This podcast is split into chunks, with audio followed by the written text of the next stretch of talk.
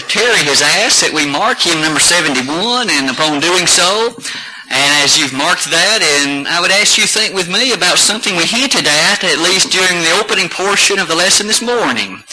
A new beginning. I suspect none of us need to be reminded that this is the last day, day number 365 of the year 2006. Once the next few hours roll away, it will then be recollected as history and no more. Forever, no moment can be relived. No second can be redone. No thought or word can be in fact retaken or in fact redone in any specific way. It'll be history. And at that point, you and I will look forward to, if you will, a new year, the year 2007. But as we think about what may lie ahead, none of us know that for certain. None of us can gaze into a crystal ball or can state with absolute certainty that which will lie in a month or even seven or eight months from now. But isn't it true that as the new year dawns, it does in fact cause us on many occasions to ponder and to think about new beginnings? It may well be that you have thought about a New Year's resolution. Many of us do, many people do. And as they think about those resolutions, it's almost invariably some desired change in life, whatever that may be. And for each given person, that may be something exciting, something new, something that will produce a positive and dramatic impact in their life. But it's also true that as one thinks about new beginnings, that has a spiritual idea in it as well. This evening, would you think with me about new beginnings? The Bible has much to say about them. By way of introduction, would you note with me some of the introductory thoughts that could be stated as follows? First of all, you and I should be eternally thankful that God is a God of new beginnings. And in a moment we shall have much, much more to say about that. But isn't it interesting to just remark that the creation itself, God in Genesis chapters 1 and 2 chose to begin exactly and completely anew. For do we not read in Hebrews 11.3, by faith we understand that the worlds were framed by the Word of God, so that things that were made were not made of things which do appear.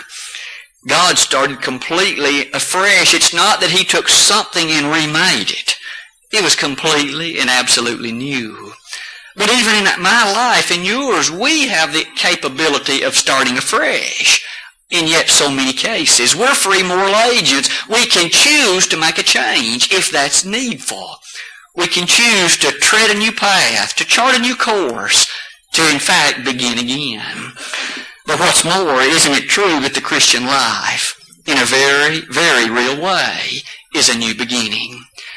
And as we look at that in just a moment, and as we look at other ideas found in God's Word about new beginnings, I believe we'll all be refreshed and challenged as we look forward to the year 2007. To the extent that God blesses us with it, we can look at it from the perspective of freshness and newness, and that all depends on the revelation of God. With those thoughts stated, let us then look at our first observation about a new beginning. Could we not begin by making this concerted statement? In fact, we've made it earlier, but let's in fact put some more meat upon that discussion. God is a God of new beginnings. As often as we recollect and think about the nature of God's Word, let us rehearse some of the things that challenge us to ever remember the newness with which God is able to make things that once were bad or evil or less than desirable into something that is pristine and absolutely new. In Genesis chapter 5, we read there about a world on into the early part of chapter 6 a world that in verse 5 of Genesis 6 is described as follows. The thoughts of men's hearts were only evil continually. It was a world that was no longer pleasing and approved unto God. Mankind was living in a rebellious state toward Him, ignoring His word and treating one another despitefully. We notice, though, easily that God made a decree and He made a decision he informed Noah that he was going to bring a flood of waters upon this earth. And note particularly verses 17 and 18. He said, And behold, I, even I, do bring a flood of waters upon the earth to destroy all flesh, all life. God made a decision then that in the seed of Noah to start afresh with the human family.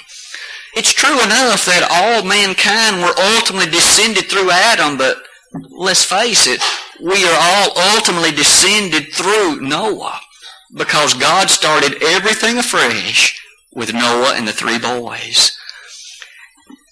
Can we not remember also in the text that I've noted? In chapter 8 as well as in chapter 9, God said, with you, Noah, I will establish my covenant. God started all over. He didn't ultimately give up completely on the human family. He started afresh in the person of this just and righteous man named Noah. Genesis 6 verse 9. God apparently is a God of new beginnings. But notice another Old Testament example. This time considerably later. Notice that God's people, long since now removed from the time of Mount Sinai, they, the Jews, lived under the characteristics of the law of Moses, and the time came that they were such that God no longer approved of them. They had given up their faithfulness to Him. They had turned their back upon Him in rebellion. Question. Did God ultimately cast them off and give up all hope on them? He did not. It's true, he let them go into Babylonian captivity. It's true that for 70 years they served a foreign king in a foreign nation and no longer did they have access to Jerusalem, to the temple, and to the things of service that they preferred. But God didn't give up on them. Read with me Jeremiah 29. As we look at verses 10 through 14 of that chapter, listen to the words of God as he speaks to this people who at that time were in Babylonian captivity. For thus saith the Lord, that after 70 years be accomplished at Babylon, I will visit you and perform my good word toward you in causing you to return to this place. For I know the thoughts that I think toward you, saith the Lord, thoughts of peace and not of evil, to give you an expected end. Then shall ye call upon me, and ye shall go and pray unto me, and I will hearken unto you. And ye shall seek me, and find me, when ye shall search for me with all your heart.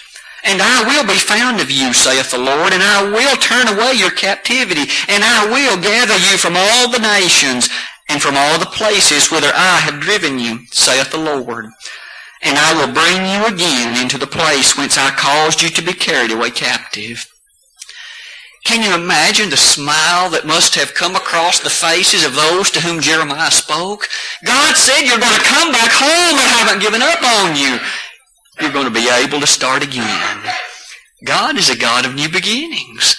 God gave that opportunity to Noah.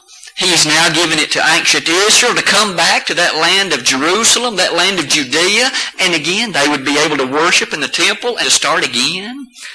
It's an exciting thing to think that our God desires and wishes on many occasions a time of new beginnings.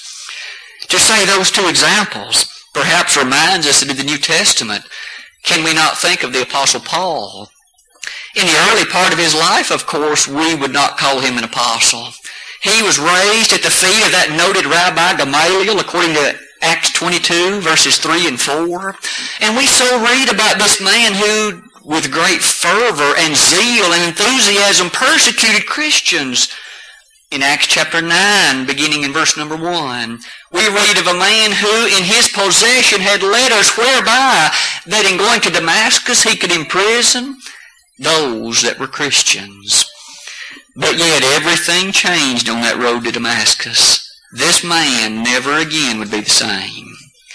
Paul, in fact, from that point onward, or later in Acts chapter 13, he was called Paul. But that individual at that time, we remember that a bright light shone about him and the Lord spoke with him.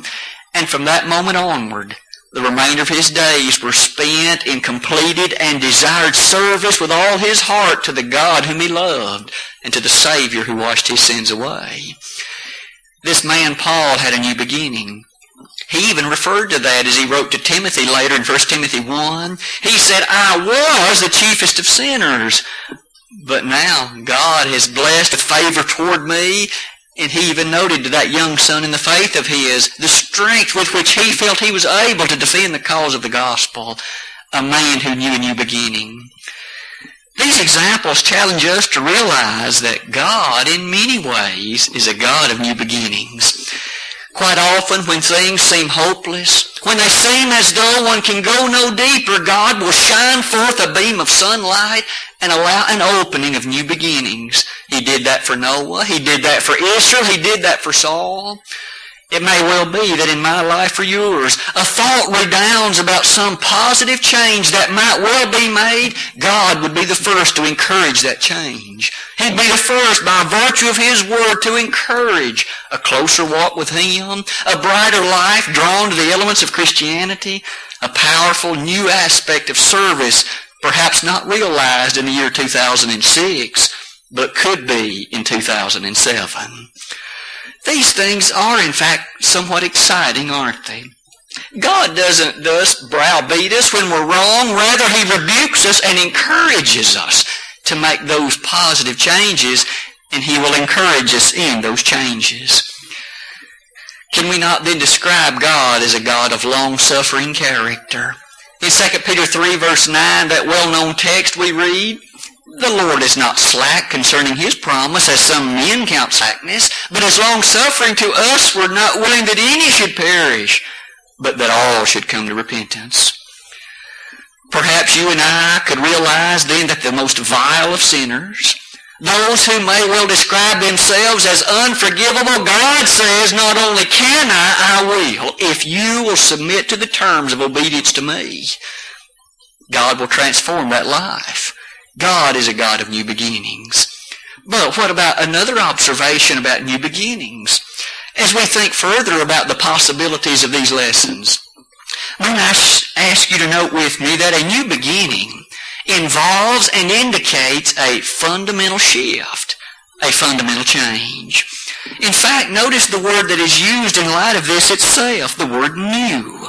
N-E-W that defines or identifies something which has not previously been appreciated in the same way. A person, for instance, may go and purchase a new car. Now let us understand that for that description, that means that that car has not been owned or used by you or me before. But not only that, many other things that are new are described and the word means the same thing. What about newness as it relates to the possibility of a new beginning? To start over, to begin in a way that's fresh and somewhat new. It may be here that we could do no better than to think about the newness that comes from obedience to Jesus. In 2 Corinthians 5 verse 17, perhaps that text that we each think of so very often when we see someone baptized into Christ, there it says, Therefore, if any man be in Christ, he is a new creature. All things are passed away. Behold, all things are become new. Paul, what do you mean? Let's retrace his steps. Therefore, if any man be in Christ, this realization then of a new creature is conditional upon the statement that's involved in the if. The word if, though it's small, identifies a condition, doesn't it? If an individual is in Christ, that person is a new creature. Those things prior that were old are in fact taken or passed away, and all things have become new. In what way is a person new when he or she obeys the gospel? His or her outlook on life is not the way it was before. In prior days, that person was a slave to sin. Their master was the devil. But once that person has his or her sins washed away, that individual is not merely wet when they arise from that grave of baptism. They're far more than wet. They are cleansed. They're sanctified. They're justified and they're whole. They're a new creature. Note Paul's statement in Romans 6 to that effect. Beginning in verse 1, he said, What shall we say then? Shall we continue in sin that grace may abound? God forbid. How shall we that are dead to sin live any longer therein? Know ye not that so many of us as were baptized into Jesus Christ were baptized into his death? Therefore we are buried with him by baptism into death, that like as Christ was raised up from the dead by the glory of the Father, even so we also should walk in newness of life. Newness of life, Paul said. The thoughts itself is a remarkable one, isn't it? To realize that when a person is immersed in water, they are crucifying, putting to death the old man of sin and burying him. That's what one does with things that are dead. And then that which is raised is a new creature in Christ. Oh, indeed, our God loves new beginnings. And those of us who are Christians have experienced it. We have lived a transformed life, not conformed to the world, but transformed into the following of the Master.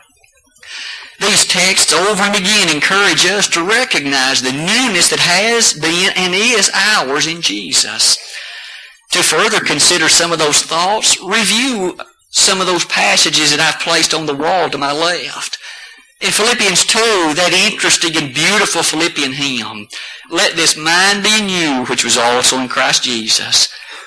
The mind that Christ had in terms of humility and desirous of humble service to God should be our desire. Let this mind be in you, which was also in Christ who being in the form of God thought it not robbery to be equal with God, but made himself of no reputation and took upon him the form of a servant, and was found in the likeness of men. And being found in fashion as a man, he humbled himself and became obedient unto death, even the death of the cross. You and I then should have that mind that Jesus had, a term of love and compassion and humble service to God. That mind should also be the one that you and I desire. But consider yet another passage. This one in Romans 8, beginning in verse 1. In that interesting text, Paul at the end of chapter 7, and you'll note the beauty and the power with which that fits into our discussion today. Paul had just closed Romans chapter 7, and it seemed as though all hope was lost. In fact, verse 24 of Romans 7 reads, O wretched man that I am, who shall deliver me from the body of this death? Paul had just discussed at length the civil war that raged within him. And he noted that he often found himself doing things that he did not want to do. And on the other hand, he found himself leaving undone good things he knew he ought to do. That's why he said, O wretched man that I am, who shall deliver me from the body of this death? If the book of Romans ended there, what a sad and tragic ending to that noble 16 chapter book. But in chapter 8 verse 1, the curtain is open and the bright light of the presence of the Savior comes upon Paul and he says, There is therefore now no condemnation to them who walk after the Spirit and not after the flesh. No condemnation all that darkness and the recognition of the hopelessness that's without Christ is taken away once Jesus enters the picture. You and I as Christians know what a change He's made in our life. As we look into the world and see how those who do not have Jesus live, we note the contrast from those who are washed in the blood. Those who have their sights set on eternal glory and those who desire that new beginning that shall be ever more realized in the more beautiful portals that we call heaven. You see, the recognition of this reminds us that newness, this new beginning, is a powerful, dramatic, and fundamental thing. But let us notice yet another observation. We've seen two thus far. As we look a little deeper into these, notice the statement about effort, though, that's involved. A new beginning almost invariably requires extensive effort. And we're now beginning to see why new beginnings are somewhat challenging. So far, the first two observations have helped us realize that new beginnings sound so wonderful. They sound so marvelous and so great. Why doesn't everybody pursue them? We're now beginning to see why it takes effort. It takes diligence. It takes commitment. It takes dedication. It takes labor. In fact, is it not fair to say that laziness doesn't get the job done? Laziness is not the path to a new beginning. The thought of sitting back and doing nothing is not the path of new beginning. We mentioned earlier about the possibility of resolutions that many may make as the year approaches. For some, it might be to lose weight. To others, it might be to give up a bad habit. For others, it may be more Bible study, more prayer. Perhaps there's many, many others that might be listed. But is it not fair to say that with regard to any new beginning, it won't come unless there's a dedication to bring it about. As the new year dawns, we can't just sit back and passively do nothing, for if we do, we'll live the same way next year that we have this year. There will be no change. That newness of beginning will require effort. It will require a sense of dedication. That is taught to us in the Bible, by the way, isn't it? As far back as Genesis chapter 12. On that occasion, we encounter the patriarch of that Jewish nation, Abraham himself. There, God, in the first four verses of that chapter, said, Abraham, get thee up from thy kindred, thy household, and thy land, and go into a place that I will show thee. At that point, God simply gave instruction to go into a distant place. Abraham didn't know how far distant that would be. It turned out to be a little bit short of 2,000 miles. That's a long way in a day when there was no airplane, no train, the day when there was no car. That journey, in fact, was something that required a diligent and great amount of effort and what's more, an extensive amount of time. And yet Abraham dutifully did it. The next verse simply said that Abraham went by the bidding of the Lord. Isn't that an innocent but yet sterling and powerful statement? Abraham responded by pursuing that new beginning, but it required effort in the pursuit of it. Note yet another example. The children of Israel were in Egyptian captivity. That we well know. And in fact, they were slaves. Their life was filled with hardness and rigor. And yet God, by virtue of ten plagues, ultimately brought them out of Egyptian captivity and on the road to the promised land a land that had been described to them as a land flowing with milk and honey, where you can dig precious metals out of the earth. A land that is in fact good and bountiful and fertile. And yet the children of Israel, at least some of them, would have the audacity in Numbers 14.4 to say, let us choose a captain and go back to Egypt. Can you believe it? There were some who were not interested in the effort it took to reach the new beginning.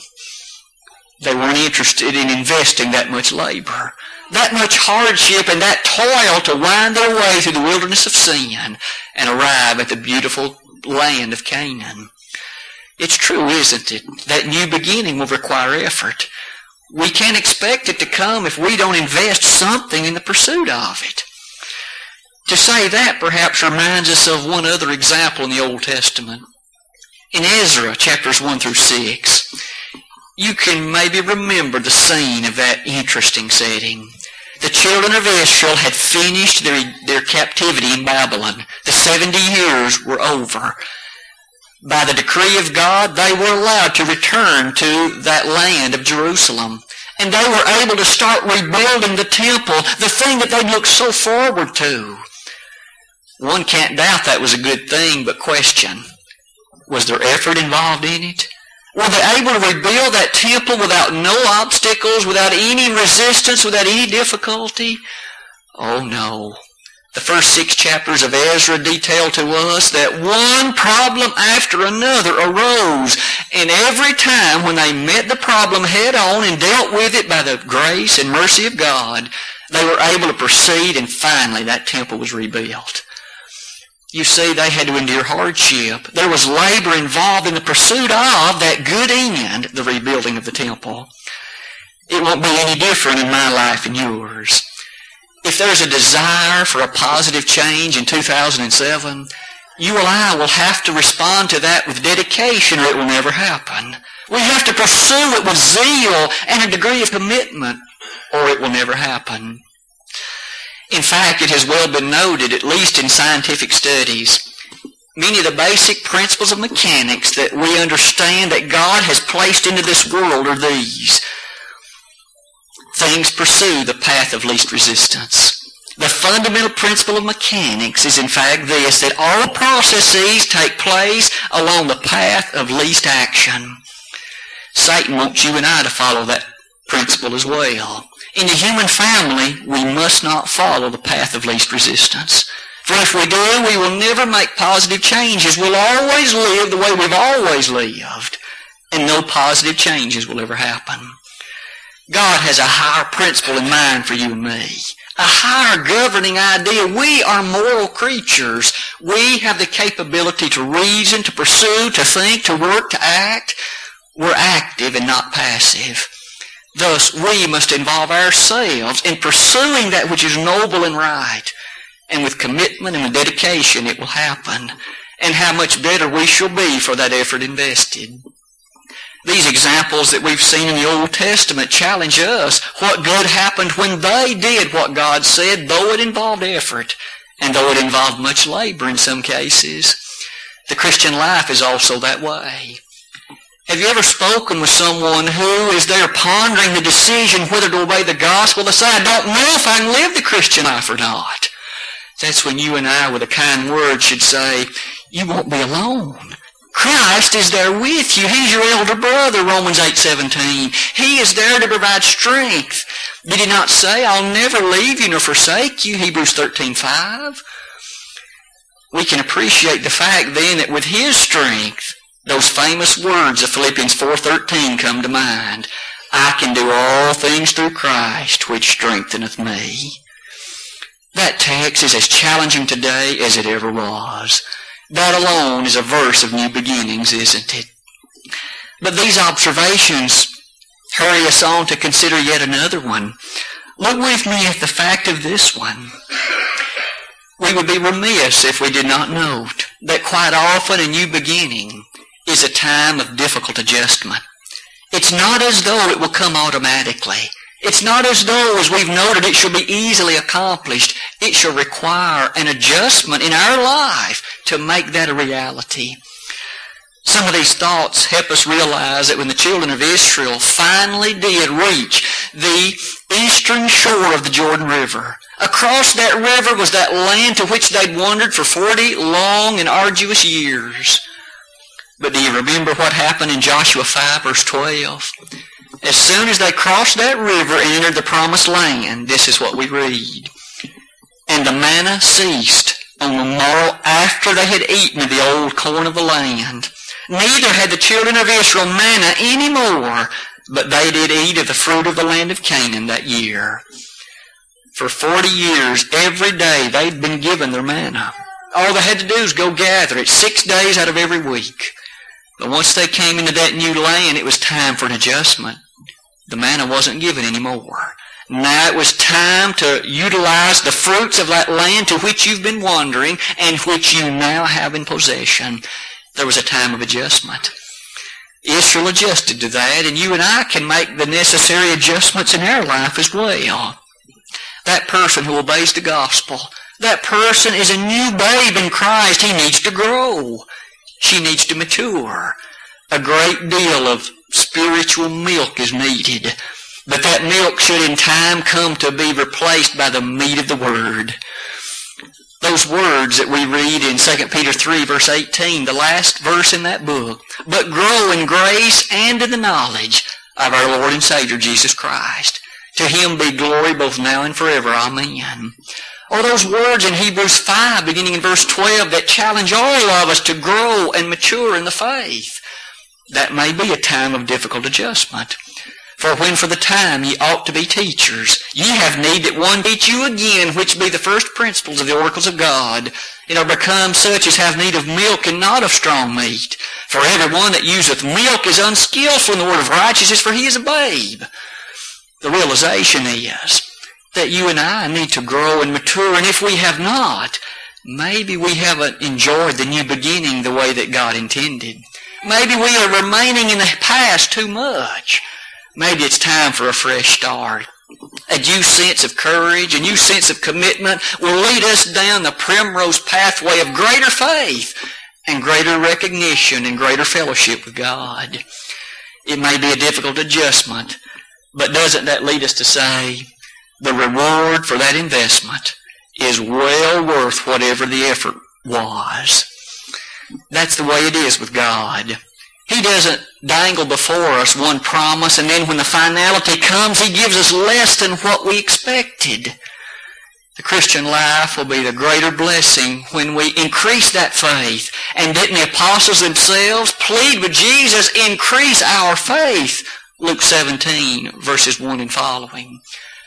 when you and I invest that effort and look forward to a new beginning and strive to make it real, it will in fact come to us with a great reward. And that perhaps hastens us to the fact of what was read in our hearing earlier from Revelation 21. Did you remember and note the statement made by Christ? The book of Revelation, remember, is that powerful lesson of victorious triumph of those who follow the Savior. And as he draws near the end of that book, the end of God's revelation for the human family, Christ there says, Behold, I make all things new. The context tells us that that's referring principally to that beautiful abode we call heaven. You and I may have spent hours trying to picture what heaven's going to be like. We may have spent hours trying to visualize and imagine it, hours trying to appreciate just how glorious it'll be. I think we can ease, each realize that even in our best, we can't fully comprehend it. But Christ says, Behold, I'm telling you, I make all things new. On one occasion, He made us new when we obeyed the gospel. Our service to Satan was over. Our life to Christ had begun and how glorious and great it was. And even when we passed the portal of death and await that glorious morning of resurrection, we've lived in constant companionship with the Savior, fellowship with Him, and obediently, humbly serving Him, we can look forward to that time and He'll say, Enter thou into the joys of thy Lord.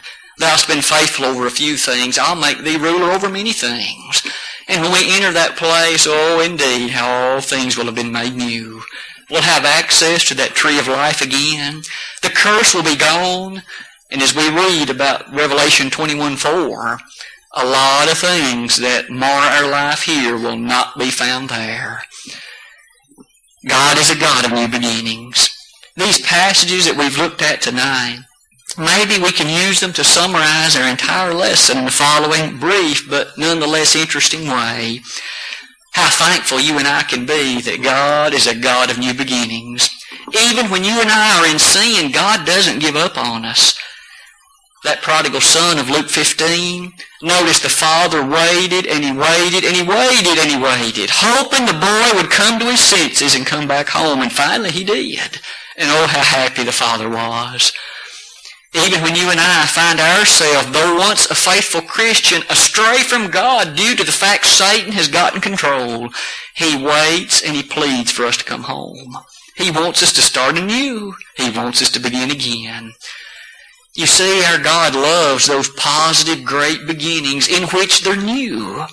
But we've also learned tonight that that new beginning is a fundamental change and that it will require effort. And not only that, that effort will be rewarded by the fact of its difficulty because in the finality, the reward will be far better than anything the effort required. It may be that the closing passage then to our lesson tonight perhaps most appropriately would be found in the 18th verse of Romans chapter 8. Perhaps nobody could speak more about the hardship of life than could Paul, given what he endured for Jesus, and yet he could say that the sufferings of this present time are not worthy to be compared with the glory that shall be revealed in us. Whatever you and I are called on to face here, it will be worth it. Heaven will be surely worth it all. Tonight, are you a faithful Christian? If not, you can have a new beginning. By obedience to the Master, by proper obedience to Him, those sins, whatever they will have been, will be washed away upon your repentance, your confession, your baptism. If you've done that, but have not remained faithful and true to your calling to Jesus, don't remain in that state. Make again a new beginning. God will help you. Christ is there to encourage you. And the Holy Spirit, by virtue of the Word, has made it known to you and me even tonight. If we could be of assistance to anyone in your obedience to the gospel in the public way, let us know that and let us be of help to you even now while together we stand and while we sing.